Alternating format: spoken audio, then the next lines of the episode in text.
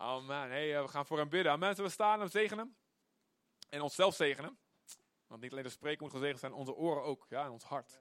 Vader, in Jezus' naam. Uw woord is levend. Uw woord is krachtig. Het is een tweesnijdend zwaard. Het scheidt van één. Ziel en geest en de overleggingen, de diepste gedachten van ons hart, die komen naar boven. We bidden dat u dat gaat doen vandaag. Dat uw woord, uw koninkrijk zal brengen. Dat het zo zal zijn, Heer, dat alles wat verborgen is, dat het van de daken geschreeuwd zal worden. Wat verborgen is in ons hart, dat het in onze oren nu geschreeuwd zal worden. Dat wij het zullen zien, dat wij als ware, zoals uw woord dat zegt, de vijanden die ze nog, in de spelonken hebben verborgen, leugens die we geloven, zonden waar we aan vasthouden, dingen die moeten veranderen, dat ze uit de spelonk gejaagd zullen worden door de hoornaars, door de bijen, en dat, zodat wij ze kunnen afmaken, Vader, in de kracht van de Heilige Geest. Zegen Jarno, laat zijn woord zijn als vuur. Laat ons hart zijn, brandend in ons binnenste, over waar, we uw woord, waar uw woord klinkt, dat het hongerig, Heer, zal zijn naar wat u spreekt, en dat het alles zal toepassen. Vader God,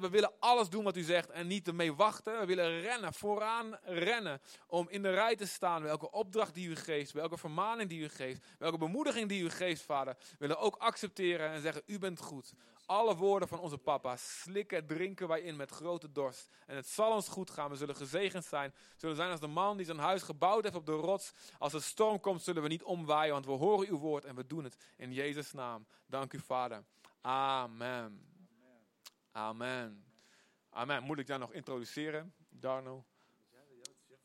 Ja, ja, ja, alright. Um, nou, hij is een keertje hier geweest en uh, Jarno en Lisbeth, heel leuk. Um, zijn ja, voorgangers geweest in Zwolle en nu leven ze eigenlijk ja, in geloof voor, van, ja, van, van kerk naar kerk, van conferentie naar conferentie. En het is een, van het begin af aan, ook als voorgangers leefden jullie al in geloof en nu nog steeds. Dus ehm, geweldig, een voorbeeld van die stappen die jullie zetten, vind ik uh, hoe jullie dat doen. En uh, hij heeft een nieuw boek uit. En dat wil je zelf zeggen, denk ik, hè? Super. Ja, Bless. Nee, nog niet? Cool. Hey, dankjewel. Heb je een preekstoel voor me? ja, die. Ja, er wordt er getimmerd. Dankjewel. Ah, kijk. Ja, goedemorgen. Goedemorgen, ja. Uh, ja, is goed. Ik uh, doe hem even wat platter, dan kan ik het wel beter zien. Of kan dat niet? Nee, kan niet. Geef niet. Ik heb inderdaad uh, een boekje geschreven. Met de titel Cultuurshock. Die is net uh, vers van de pers, een paar weken geleden. En ehm, het boekje heet Cultuurshock, omdat ik vanuit onze bediening spreken we heel veel over cultuur. Um, een cultuur, elk, elk volk, elke plaats, elke plek heeft een cultuur. Zelfs elk gezin heeft een cultuur of je dan wil of niet. Uh, elke, elk gezin, uh, elk mens vormt een cultuur om zich heen. En een cultuur, aan de grondlegging van een cultuur, is een filosofie. En filosofie betekent een manier van denken. Hoe jij denkt, vormt de cultuur om jou heen. En de Bijbel die heeft natuurlijk heel veel voorbeelden van hoe wij ons denken moeten leren vernieuwen naar het woord van God, naar de standaard van God. Zodat uiteindelijk het, het gebed van Jezus, tegelijkertijd de missie van Jezus voor de kerk, is dat het koninkrijk van God doorbreekt op aarde. En hoe meer, dat, hoe meer jij je denken transformeert, dus vernieuwt, hoe meer de cultuur van de hemel tot uiting komt of zichtbaar wordt om je heen. Dus het heeft te maken met liefde, met vergeving. En Jezus die, die heeft natuurlijk bizarre dingen uh, vergeleken bij de maatschappij waarin we leven. Hij zegt, heb je vijanden lief, bid voor ze. Vergeef degene die u, die u onrecht hebben aangedaan is eigenlijk heel raar, heel krom ten opzichte, ten opzichte van een maatschappij waarin we leven, toch? Ja, nee, niet helemaal. Ja, ja toch? Dus een filosofie, een manier van denken. Dus uh, en hoe meer gebieden jij in je leven leert vernieuwen, eh, je denken leert vernieuwen daarover, hoe meer, hoe meer, die, uh, hoe meer die cultuur van de hemel. Oh, niet zo heel hoog hoor. Dan ben ik helemaal weg. Iets lager. Iets, iets, iets, iets, iets nog. Ja, zo, ja. dankjewel. Dat is wel fijn. En uh, dus hoe meer dan de cultuur van de hemel doorbreekt op aarde. Dus als je het over, over gezondheid hebt. Hè, de, de, Koninkrijk van God heeft een gezondheidsstelsel. hoe zeg je het? Een, uh, een gezondheidszorg. Ik denk nog een beetje in, het Engels, omdat ik net de hele, hele dienst in het Engels heb gesproken. En uh, de economie van het koninkrijk, waar, uh, waar Christian het net over had. Je hebt de economie van het koninkrijk. Met andere woorden, je, je tiende, je office, degene wat je zaait, zul je ook oogsten. Het is een volledig andere denkwereld, denkpatronen dan de maatschappij van vandaag de dag. Als jij je tiende geeft, zal God dat zegenen. Als jij geeft, zul je gegeven worden, zegt de Bijbel. Dat is iets heel anders dan de maatschappij die zegt van zoek een goede bank met een goede rente op de spaarrekening en pot al je geld op en dan aan het eind van de rit dan heb je 2% rente. Maar de Bijbel zegt, geeft, dus weggeven en dan zal u gegeven worden. Een goede, gedrukte, geschudde, overlopende maat. Het is volstrekt anders dan hoe de maatschappij denkt. Toch? Amen? Als je, het begrijpt mag je knikken, anders ga ik gewoon door totdat je het begrijpt. Dus anyway, um, daar, gaat, uh, daar gaat mijn boekje over. Over al die, al die gebieden van je leven. Over je identiteit. Over uh, nou ja, van alles en nog wat. Um, wat uiteindelijk teweeg zal brengen dat die cultuur om je heen gechoqueerd wordt. En omgedraaid wordt en veranderd wordt naar de cultuur van het koninkrijk. Dus deze, we hebben er maar een paar. Want we hebben, konden onze koffer niet helemaal vol proppen. We hebben op Curaçao een aantal uh, weg, die, die zijn daar kwijtgeraakt. En hier vanochtend net dus volgens mij hebben we er hoeveel? Nog vijf. Dus deze is voor jullie, dat is een cadeautje. En de rest moeten we voor betalen. en uh, het, hij is 15 dollar of 30 gulden. Het liefst dollars, dus heb je dollars, dan heel graag. En zo niet, dan... Uh, maar goed, als je gesigneerd wil, wil hebben, dan mag je komen. Maar in elk geval, uh, afrekenen kan bij ons staan. Ja? Ja? Ja, goed zo. Ik hou van respons, uh, dan, anders dan weet ik niet of je het pakt wat ik zeg. Amen, dank je. Als je met me mee wil gaan naar 2 Samuel hoofdstuk 6. Ik uh, wil vanochtend met over een, een, dingetje praten wat, um, wat eigenlijk ook weer te maken heeft met de cultuur van dat koninkrijk. Het koninkrijk van God bestaat uit heel veel verschillende lagen. Net als de koninkrijk van Nederland of het koninkrijk van Amerika. Nee, Amerika is geen koninkrijk. Maar elk elk land heeft verschillende lagen in de cultuur. En een van de pijlers, een van de lagen in de cultuur van het koninkrijk is eer. Wat we net hebben gedaan is God eer geven. Ja, je, je eert God. De Bijbel zegt natuurlijk in heel veel uh, psalmen bijvoorbeeld, staat er helemaal bomvol van hoe je God mag eren, aanbidden, uh, je lofprijs, alles en nog wat. Gaat allemaal om God eren. Maar er is nog een pijler waar, die, die net zo belangrijk is en dat is het eren van elkaar. Het eren van mensen. En Romeinen 13 vers 7 zegt, eren wie eren toekomt. Ja? Eer is een pijler in het koninkrijk van God. Onvoorstelbaar belangrijk. Als je namelijk niet leert om mensen te eren, zul je nooit ontvangen. Vanuit wat, wat, wat, die wat God die mensen heeft gegeven. Dus ik vergelijk het wel eens met als ik een loodgieter niet eer naar zijn talenten, dan zal ik hem niet bellen als mijn leiding kapot is. Ja? Iemand, ieder mens heeft verschillende talenten en gaven, verschillende roepingen als ik de roeping op jouw leven niet eer, zal ik dus nooit de vrucht daarvan ontvangen. Begrijp je dat? Dus als mijn leiding kapot is, bel ik niet de elektricien. Want dan eer ik wel een persoon, maar voor de, voor de verkeerde gave. Snap je? Dus als mijn leiding kapot is, bel ik de loodgieter. Heb ik een elektriciteitsprobleem, bel ik de elektricien. Ja, niet de bankdirecteur. Snap je? Er zijn verschillende, uh, verschillende roepingen. Als ik, als ik, nou ja. Dus eer heeft alles te maken met het plukken van de vrucht en het, en het, het ontvangen van de zegen die, uh, stroom, waardoor, eigenlijk die stroomt door, de, door een mensenleven. En dit is eigenlijk, ik wil eigenlijk beginnen met een best wel chockerend verhaal. Uh, een chockerende uitkomst van het niet eren, het niet respecteren van wat God door iemands leven wil doen. 2 Samuel hoofdstuk 6 vanaf vers 20. Toen, toen David terugkwam om zijn gezin te zegenen. Hij had, de, even context van het verhaal, even snel. David die kreeg, uh, die kreeg opdracht van, of tenminste, die kreeg op zijn hart om de ark van God terug te brengen naar Jeruzalem. Dus wat deed hij? Hij uh, ging met de hele fanfare ging hij dat ding ophalen vanuit een huis. En toen hij terugkwam in Jeruzalem was hij zo enthousiast. Het woordje enthousiast betekent geënt zijn op theos. Ent, theos. Dus geënt zijn op God. Als je ergens enthousiast over bent, dan is dat waarschijnlijk uit God geboren. Dus je bent geënt in Theos. Dus het maakt je enthousiast. Hij was enthousiast over hetgene wat hij moest doen. Dus hij bracht die ark terug naar Jeruzalem, kwam daar binnen, groot feest. En hij werd zo blij dat hij in zijn onderbroek op straat ging dansen. Degene die dat zag was zijn vrouw. Michal die keek uit het raam en die zei, of de ramen hadden ze niet. Maar in elk geval, ze, hij keek, ze keek naar hem en ze dacht van, wat ben je nou mee bezig? Je bent de koning, dan ga je toch niet dansen in je onderbroek. Dus hij komt later thuis en dan gaan we lezen vanaf vers 20. Toen David uh, terugkwam om zijn gezin te zegenen, kwam Michal, de dochter van Saul, naar buiten. David tegemoet en zei, wat zal de koning van Israël vandaag geëerd zijn? Die zich vandaag voor de ogen van de slavinnen van zijn dienaren heeft uitgekleed, zoals een leegloper zich schaamteloos uitkleedt.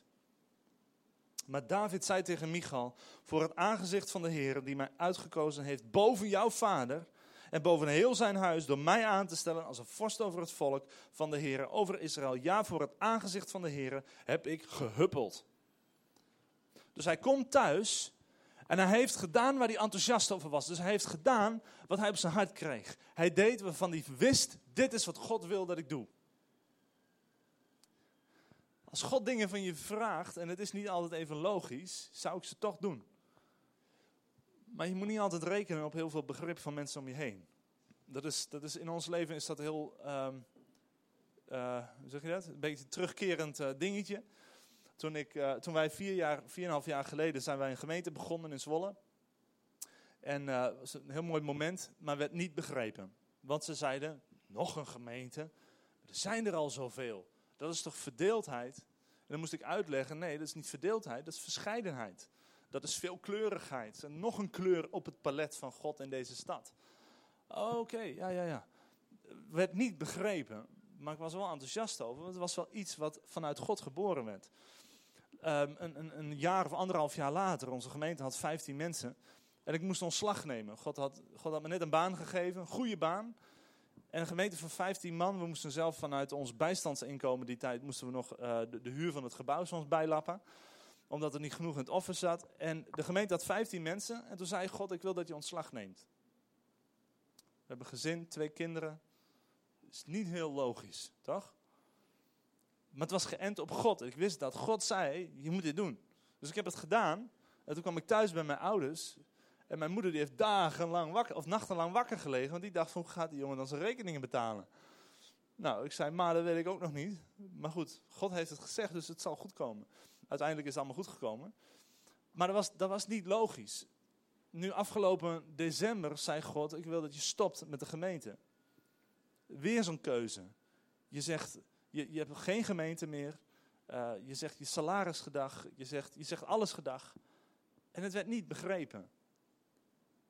Nou, David komt hier terug in de stad. Trekt zijn kleren uit, gaat in zijn onderbroek huppelen voor de ark. Omdat hij heeft bereikt en heeft gedaan wat God zei dat hij moest doen.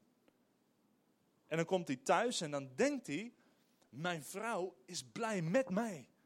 Die verheugt zich met mij, want het is gelukt. De ark is terug. De aanwezigheid van God is terug in Jeruzalem waar het hoort. Maar het tegenovergestelde gebeurt. Zij zegt, heel sarcastisch, wat zal de koning van Israël vandaag geëerd zijn, zeg? Beetje huppelen in je onderbroek. Voor de, voor de ogen van de slavinnen van je dienaren. Hoe haal je het in je hoofd? Dat doe je toch niet? Maar David die, die zegt terug tegen Michal. Voor het aangezicht van de Heer die mij uitgekozen heeft, trouwens boven jouw vader. En boven heel zijn huis door mij aan te stellen als een vorst over het volk van de Heer, ja over Israël. Voor het aangezicht van de Heer heb ik gehuppeld. Dus het maakt niet uit wat Michal zei. Het deed hem niks. Hij zegt van, het maakt me niet uit of jij dat niet begrijpt. Wat ik doe, doe ik voor God. Vers 22. En ik zal mij nog geringer gedragen dan dit. Ik weet niet wat hij dan, wat hij dan nog zou doen. Hij liep al in zijn onderbroek. Ik weet niet wat hij dan ging doen. Maar dat laat ik in het midden. En nederig zijn in eigen ogen. Maar met de slavinnen, slavinnen over wie je sprak, met hen zal ik geëerd worden. En dan staat er, Michal nu, de dochter van Saul, kreeg geen kind tot op de dag van haar dood. Dat is heftig, hè? De context van het verhaal kun je dus herleiden dat Michal niet eerde wat God in het leven van David wilde doen. Of, en ook niet wat God door David heen wilde doen. David bracht de aanwezigheid van God in de stad.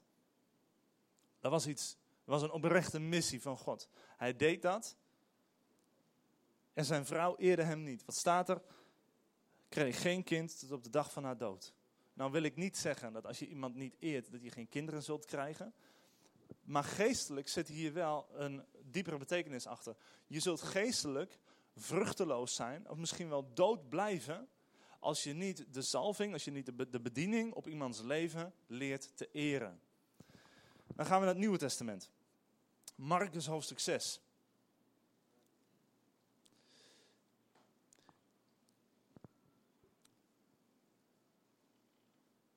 Wat ik net al zei, de pijler van het koninkrijk van God is eer. Marcus 6 vanaf vers 1 voor de beamer. 1 tot en met 3. Uh, 1 tot en met uh, 6. En overal in de Bijbel zie je dat, zie je dat terugkomen. Eer, het, het, het, het onderwerp eer. Bijvoorbeeld in uh, Efeze 6, vers 2 en 3 staat: Eert uw vader en uw moeder, omdat uw dagen verlengd worden. Het eerste gebed, of gebod met een belofte. Dus er staat over het eren van uw vader en moeder. Wil je lang leven, eer je ouders.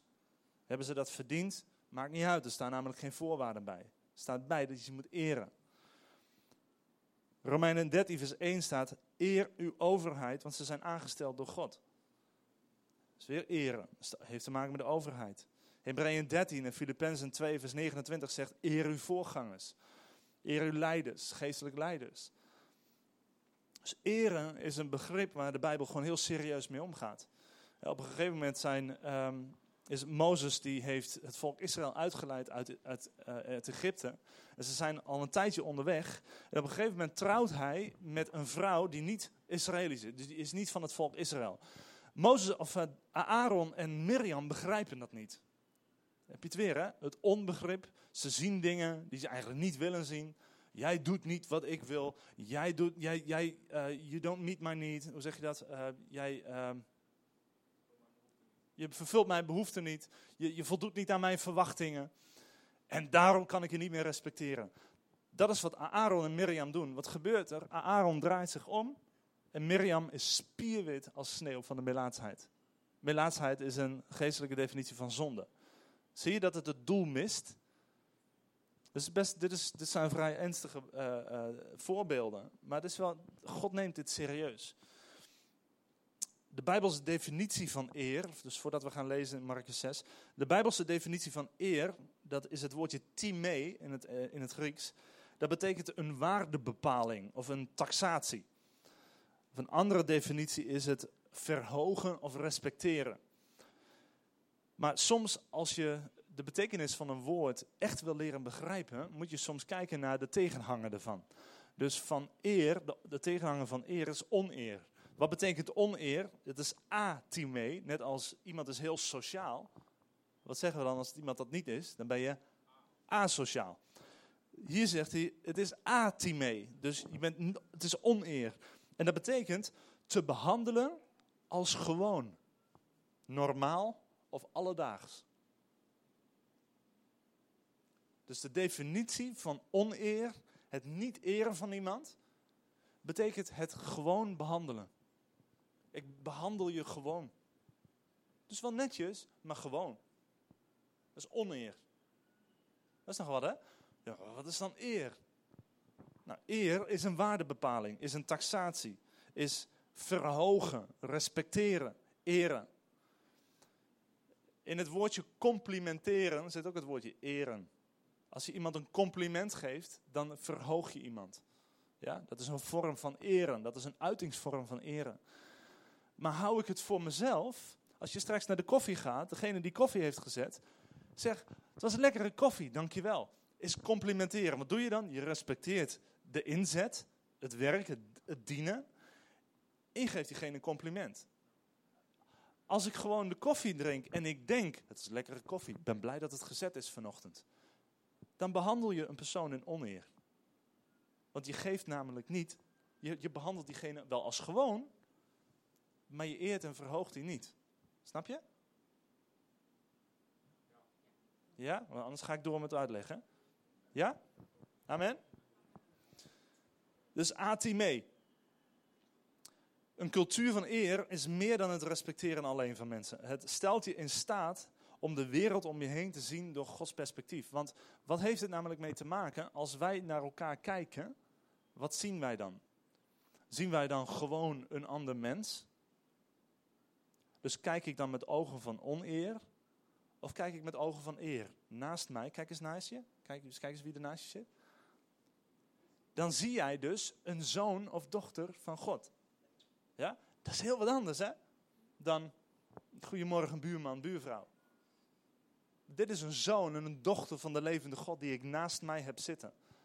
Boordevol met potentie, boordevol met zegen. Misschien wel een zalving of een bediening op haar of zijn leven, waar ik de vruchten van kan plukken.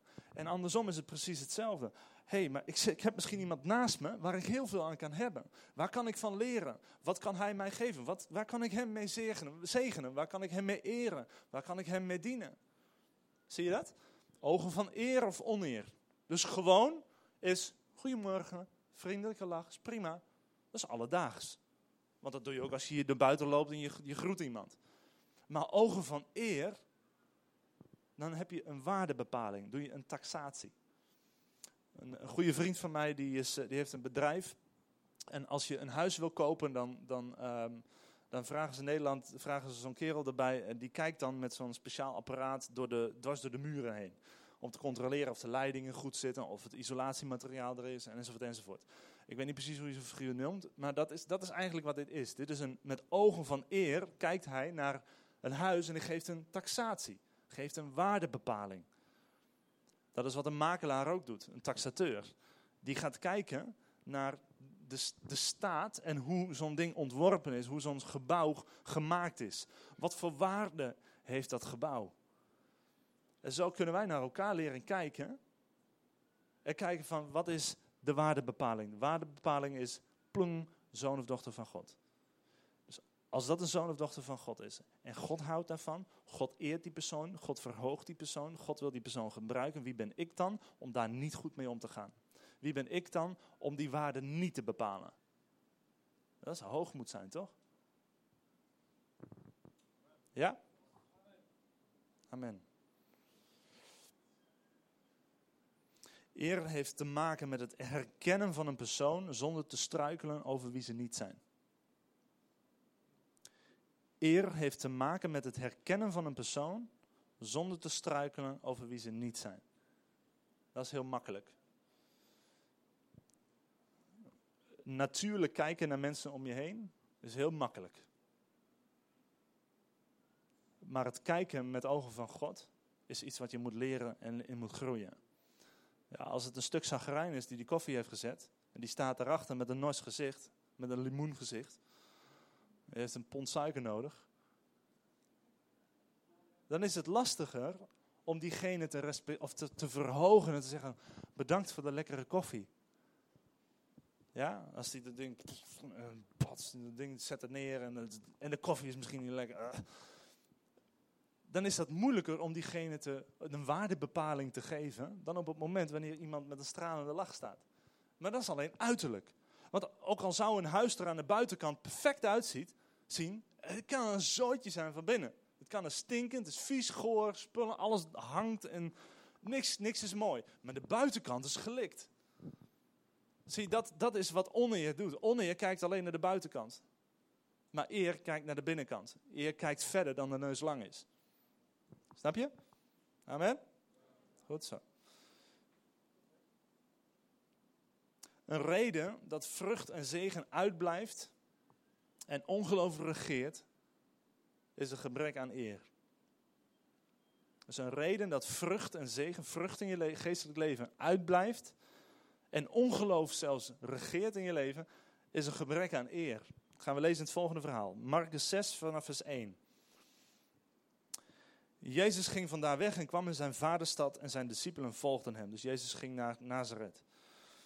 En toen het Sabbat geworden was, begon hij in de synagoge te onderwijzen. En velen die luisterden, stonden er versteld van en zeiden, waar heeft deze die dingen vandaan en wat is dit voor wijsheid die hem gegeven is? dat ook zulke krachten door zijn handen gebeuren?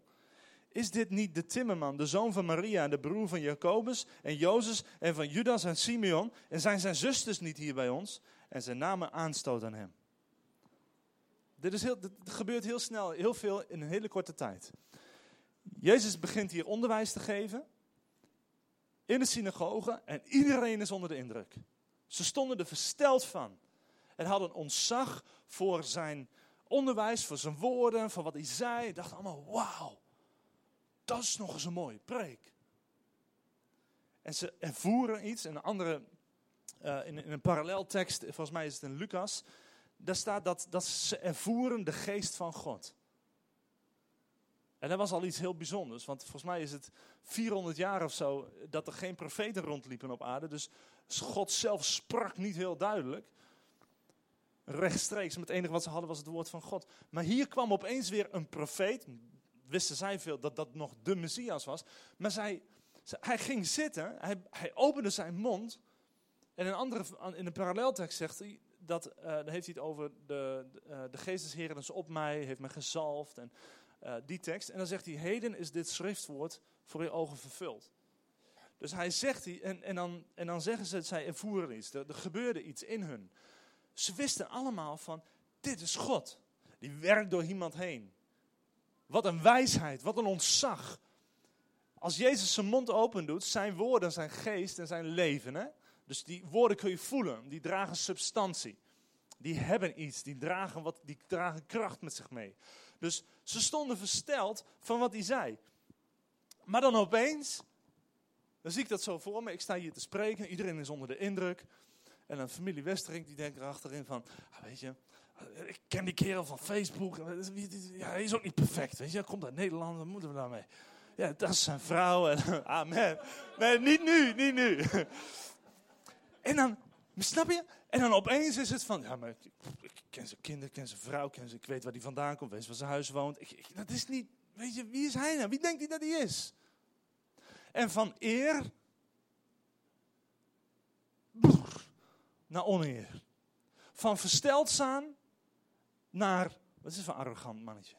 Van ontvangen naar, ach, wie bedenk jij dat je bent? Op het ene moment zagen ze de zalving, zagen ze God zelf door Jezus heen. En op het andere moment is het, ja, maar dat is toch, is het niet de zoon van de timmerman? Hij heeft toch onze keukentafel getimmerd? Ja, dat klopt. We hebben trouwens met hem gevoetbald vroeger. Is dat niet zijn broer? Ja, dat, we kennen zijn zusters toch? Ah joh, hij is toch gewoon gelijk? Dus wie denkt hij dat hij is? Waarom zouden wij versteld moeten staan van iemand die gewoon gelijk is aan ons? Oh ja, je hebt gelijk. Hey, weet je trouwens dat hij... En zo ging het. En wat gebeurde er?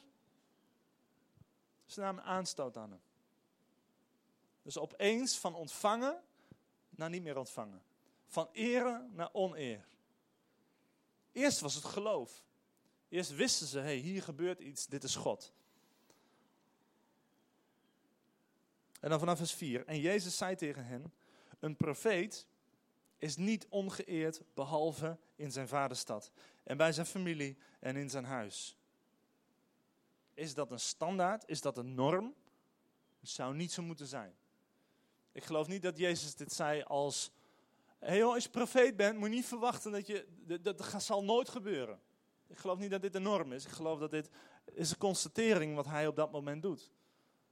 Maar wat we moeten leren is dat een profeet ook in zijn eigen huis, in zijn eigen stad en in zijn eigen familie geëerd zal moeten worden. Want we kijken namelijk niet met ogen van oneer, maar van eer. Ik heb het zelf ook hoor. Als ik thuis bij mijn, bij mijn familie, weet je, dan, dan ik, spreek soms in, een kerk van, van, ik weet niet hoeveel honderden mensen. En, iedereen, allemaal respect, weet je wel, allemaal onder indruk versteld en fantastisch. En dan kom je thuis. Mijn zus die zal mij absoluut niet om, om, om iets vragen, weet je wel. Ik ben toch gewoon mijn broertje. Ik heb je leren lopen, man. Doe normaal. Dat zou mijn zus zeggen. Ja, oké, dat is ook zo. Maar, als jij wil ontvangen wat God mij heeft gegeven, zul je anders naar me moeten kijken. Dus is het de bedoeling? Nee, dat geloof ik niet. Het is niet de norm zoals het altijd zou moeten zijn. Dat is net als een voorganger. Voorgangers moeten geëerd worden in hun eigen huis, anders kun je er niet van ontvangen. Het zou toch raar zijn? Dat als, als Christian zou spreken bij, bij, uh, bij Good Samaritan, wordt hij ontvangen als man van God. Wauw. Als hij zijn mond opentrekt, horen wij God. Dit is wat we willen. En dan komt hij hier thuis. En je denkt van, ja, dat is Christian. Nou, kijken wat hij vandaag weer heeft te vertellen. Even kijken of het goed is. Ja, ik moet het wel toetsen. Ja, moet je wel toetsen. Maar kun je, kun je eren, kun je blijven ontvangen van iemand. Ondanks dat je met een vist of een biertje drinkt, weet ik veel. Kun je dan nog blijven ontvangen? Zou je dat kunnen? Zou je kunnen blijven eren? Hij kon daar geen kracht doen, vers 5. Maar hij legde slechts enkele zieken de handen op en genas hen. En hij verwonderde zich over hun ongeloof. En hij trok de dorpen in de omgeving rond en gaf er onderwijs. Hij kon daar geen kracht doen, maar ze legde slechts enkele zieken de handen op. Waarom was dat zo? Nazareth wordt de stad van ongeloof genoemd. Waarom? Omdat ongeloof komt uit oneer. Geloof komt uit eer. Waarom? Omdat mensen de persoon eren waar ze mee omgaan. En dat brengt geloof met zich mee. Waarom? Omdat ze weten, God werkt door die persoon. Ik ken zijn zwakheden, maar God werkt er doorheen. Dat brengt geloof, dat brengt verwachting. Ja toch? Hier gebeurde dat niet. Ze namen aanstoot aan hem omdat ze hem kenden. Ze kennen zijn broers en zijn zussen en zijn ouders. Ze weten waar de huis wordt. Dus, dat, dus laat maar. Maar als ik hem blijf eren als Jezus, oh, dus waar ik vroeger mee heb gevoetbald, blijkt de Messias te zijn, de redder van de wereld. Oké, ik snap het niet. Maar als dat zo is, nou Jezus, mijn, hier is mijn leven. Hoe groot de gave van God op iemands leven ook is, het wordt geneutraliseerd door de geest van familiariteit. In het Engels familiarity. Familiariteit betekent gewenning. Ach, ik, zie je elke week, soms twee, drie keer per week. Zit bij elkaar in de kerk, gaan soms even zwemmen, even varen, even wat leuks doen. Dus ja, hè, we zijn gewoon broeders, toch? En dan zegt hij hier, een profeet is, is niet geëerd. Oftewel, um, in, volgens mij is het Mark, Matthäus 10, zegt Jezus, als je een profeet ontvangt als een profeet, zul je ook de beloning ontvangen van een profeet.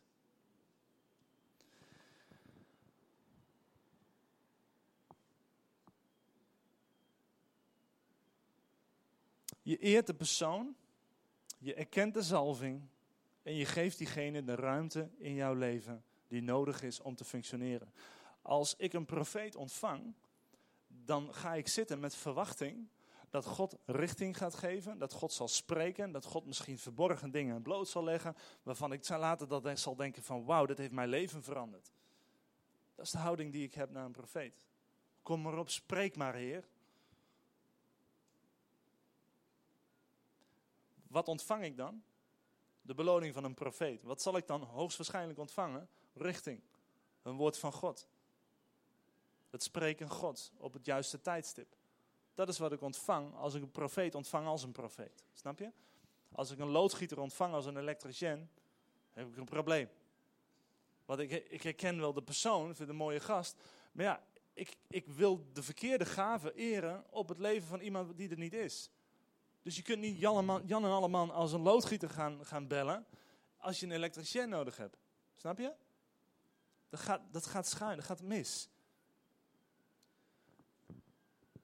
Wat als je een profeet ontvangt als een gewone broeder? Wat voor beloning krijg je dan? Die van een broeder. Toch?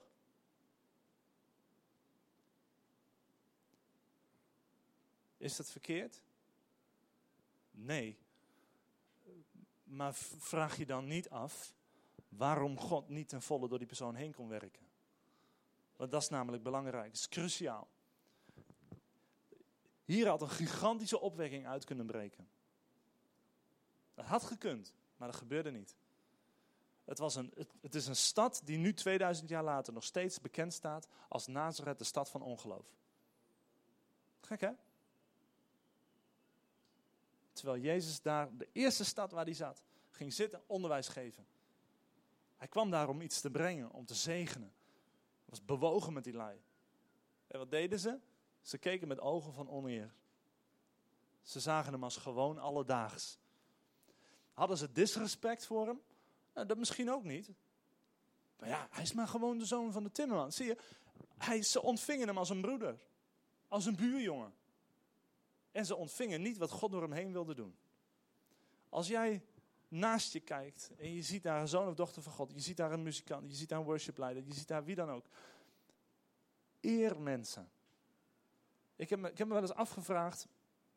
Eren is, wat ik net al zei, het praktische ding is gewoon complimenteren. Een, een hele tijd geleden hadden we een huismeeting. En ehm, de, degene die dat verzorgde, die had koffie gezet. En die had een hele mooie schaal met allerlei soorten koekjes. Hadden ze op tafel gezet. Heel mooi, mooi opge, opgemaakt, zeg maar. En ik kwam binnen. Het eerste wat ik zag was die schaal met koekjes.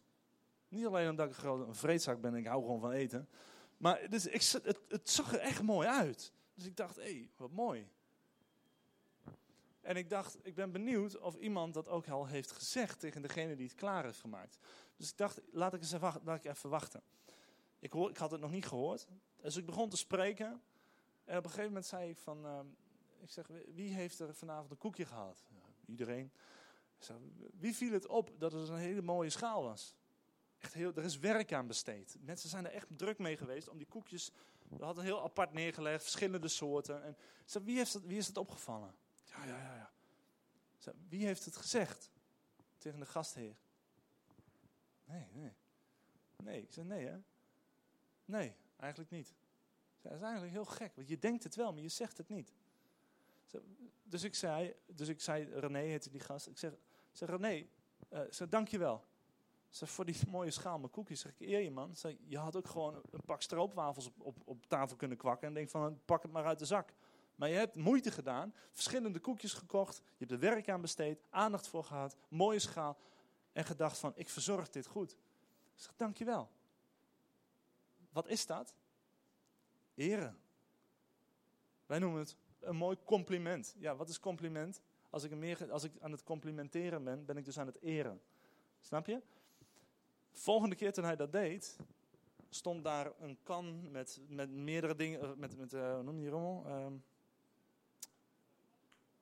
met die planten. Orchideeën, die doet dat niet in de kan. Nee, wat je kunt drinken. Munt. Munt. Ja, ik kon niet op het woord komen. Dus, die, dus dit stond de kan na. Het was allemaal mooi, weet je wel. En er was nog meer werk aan besteed. Waarom? Omdat het het beste uit iemand naar boven haalt. Dat is niet iemand, ja, hoe zeg je dat netjes, een veer in de duwen.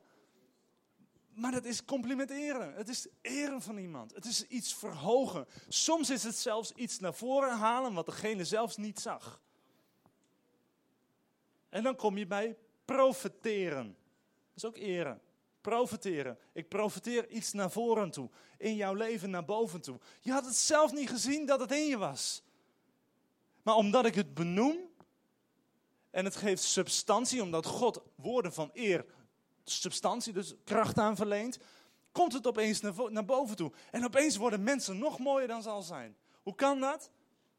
Omdat we ze eren. We, verhogen ze. En er komen gaven en talenten naar, voren, naar boven toe. En ik plukte de vrucht van, want ik had en muntwater en lekkere koekjes.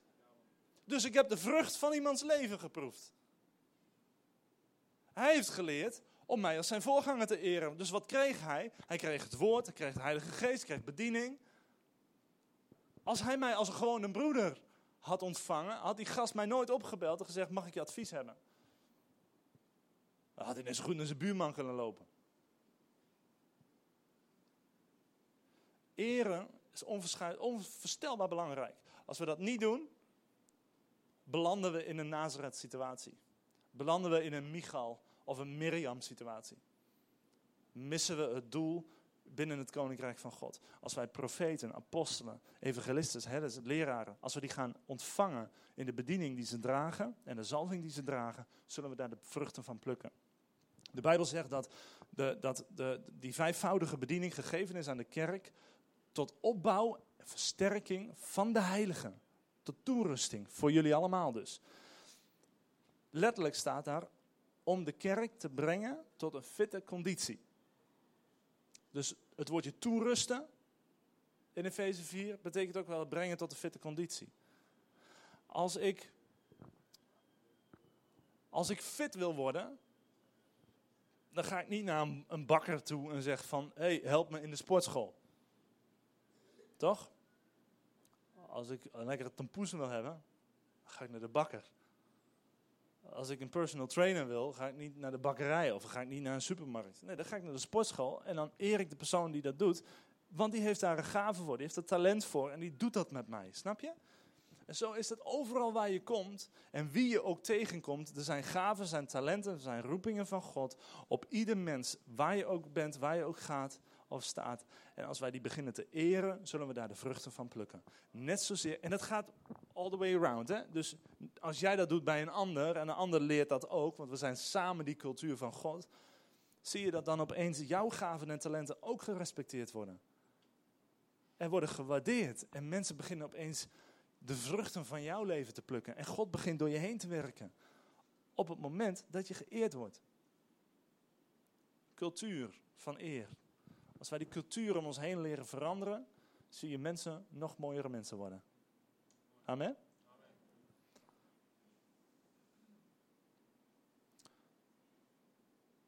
Dus als je een profeet eert in de naam van een broeder, dan krijg je de broedersbeloning.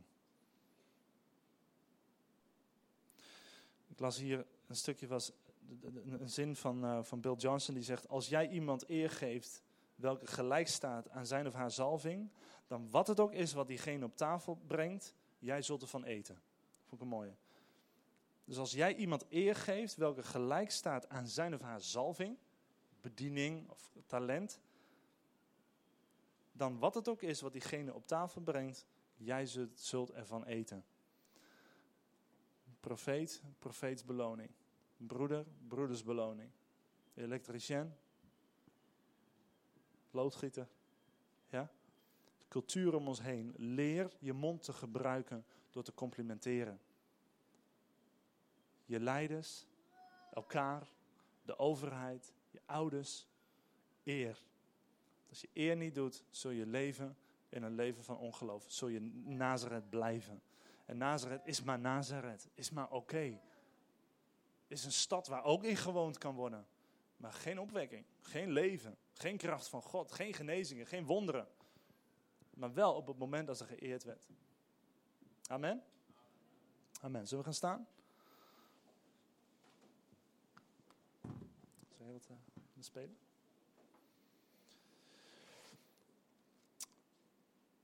Vader, ik dank u wel, Heer, voor uw woord. Heer, dat leven brengt. Dat wanneer dat open gaat, Heer, dan verspreidt het licht. Heer, ook vandaag wil ik danken, Vader, voor uw leven. Voor datgene wat u op mijn leven heeft gelegd, Heer, dat mensen dat zullen, ervan zullen eten. Dat wat ik aan, tafel, aan de tafel breng, of wat Christian aan de tafel brengt, of wat, wat we allemaal op tafel zetten, dat we er met z'n allen van zullen gaan eten. En de vrucht plukken van hetgene wat God door ons heen wil doen. En vader, ik dank u dat elke vorm van kleindenkerij over onszelf, elke vorm van onzekerheid, minderwaardigheid, van ons af zal vallen vanaf vandaag. Heer, dat we in een nieuwheid van leven zullen stappen. Weten dat er bij u niets onmogelijk is. Als we dat maar eren, als we dat maar geloven. Want we kunnen wel zeggen, Heer, help. Maar als we u niet eren als de helper, dan kunt u nog niks doen. Heer, ik heb een groot probleem, maar ik eer u niet als degene die de oplossing kan geven. Ik kan bidden tot ik een ons weeg, maar ik eer u niet. Naar de kracht, de zalving, de functie, de plek die u toekomt. Zo vader, vandaag wil ik u vragen of u ons wilt leiden, ons wilt helpen. Onze filosofie te transformeren. Zodat de cultuur om ons heen verandert. En steeds meer gaat lijken op de cultuur van de hemel. Een cultuurshock. Heer, het is uw goedheid. Het is uw goedheid, Heer, die. Uw genade die in ons ziet wat we zelf niet konden zien. Misschien ben je hier vanochtend en zijn er talenten in jouw leven of, of bedieningen op jouw leven die nooit herkend zijn. Uh, misschien worstel je ermee dat je zegt van ja weet je, ik, ik heb daar echt moeite mee. Om te geloven in mezelf, om te geloven in mijn capaciteit, om te geloven in mijn dromen. Dat waar ik echt goed in ben, is, heeft nooit iemand gezien. Is nooit herkend geweest. Het kan zoveel pijn doen. Het kan zoveel onrecht teweeg brengen. Vader, maar wat we vandaag willen, is dat er een diepe genezing plaatsvindt in ons hart. En dat we weer gaan geloven, dat we weer gaan zien, Heer. De waarde, de taxatie gaan doen van wat, hoe U ons hebt gemaakt. En ik bid gewoon dat vandaag alle, alle elke vorm van minderwaardigheid van je af zal vallen. Dat de Heilige Geest een hartsoperatie zal doen in je. En naar boven zal halen wat Hij erin heeft gelegd. Misschien is heel veel bedekt geweest. Misschien is heel veel weg, weggestopt door het leven wat je hebt geleefd. Misschien ben je teleurgesteld door mensen. Maar ik geloof dat, daar, dat vandaag hier een plek is. Waarin je kunt zeggen, Heer, hier is mijn leven. Kom maar, Heilige Geest. En laat me weer zien wat u ziet als u naar mij kijkt. Help me om dat zelf te zien. Om misschien verloren dromen weer op te pakken. Vader, het is uw wil, Heer, dat we een leven leiden vol van potentie, vol van leven, vol van effectiviteit. Het is uw wil, Heer, dat we leven naar onze originele staat van zijn, onze authenticiteit, wie wij, hoe wij gemaakt zijn. Dat we daarin zullen wandelen. En ik profiteer gewoon over je vandaag. In de naam van Jezus. Dat die, ding, dat, dat die Lazarus uit het graf zal komen. Die Lazarus, die verborgen droom. Die afgestorven roeping. In de naam van Jezus. Dat dingen ontwikkeld zullen worden. Want terwijl hij naar buiten liep. werden zijn voeten ontwikkeld. Vielen de lappen van zijn voeten af. En ik dank u, Vader. Ik spreek gewoon tot elke roeping, elke bestemming, Vader. Dat op het moment dat je begint en je zet de eerste stap dat dingen van je af zullen vallen, lappen van je af zullen vallen. En je zult gaan zien dat Lazarus kan leven. Zoals God tegen de profeet zei: Kunnen deze beenderen leven? Ja, dat kunnen ze. Kan ik nog wat betekenen in dit koninkrijk? Ja, dat kun je. Heb ik wat toe te voegen in het leven van alle dag? Ja, dat kun je. Ja, dat heb je. Dat is het woord van God over jou. Ik verklaar gewoon dat je uit het graf zult komen vanaf vandaag. Dat er iets in je binnenste, ook al begrijp je het niet, maar je voelt wel iets in je binnenste. Je weet, hier is iets geboren, hier is iets plaatsgevonden. Er komt een beweging in mijn binnenste. En op het moment dat ik erin ga wandelen, erin ga uitstappen, dan zie ik opeens Lazarus tevoorschijn komen.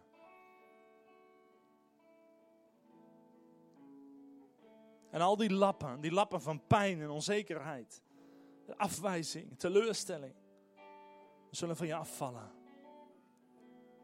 je zult gaan van slavernij naar zoonschap. Je zult gaan van dood naar leven. Van wanhoop naar hoop. Van doelloosheid naar zeker weten waarvoor je gemaakt bent. En vader, dat is wat ik verklaar vanochtend.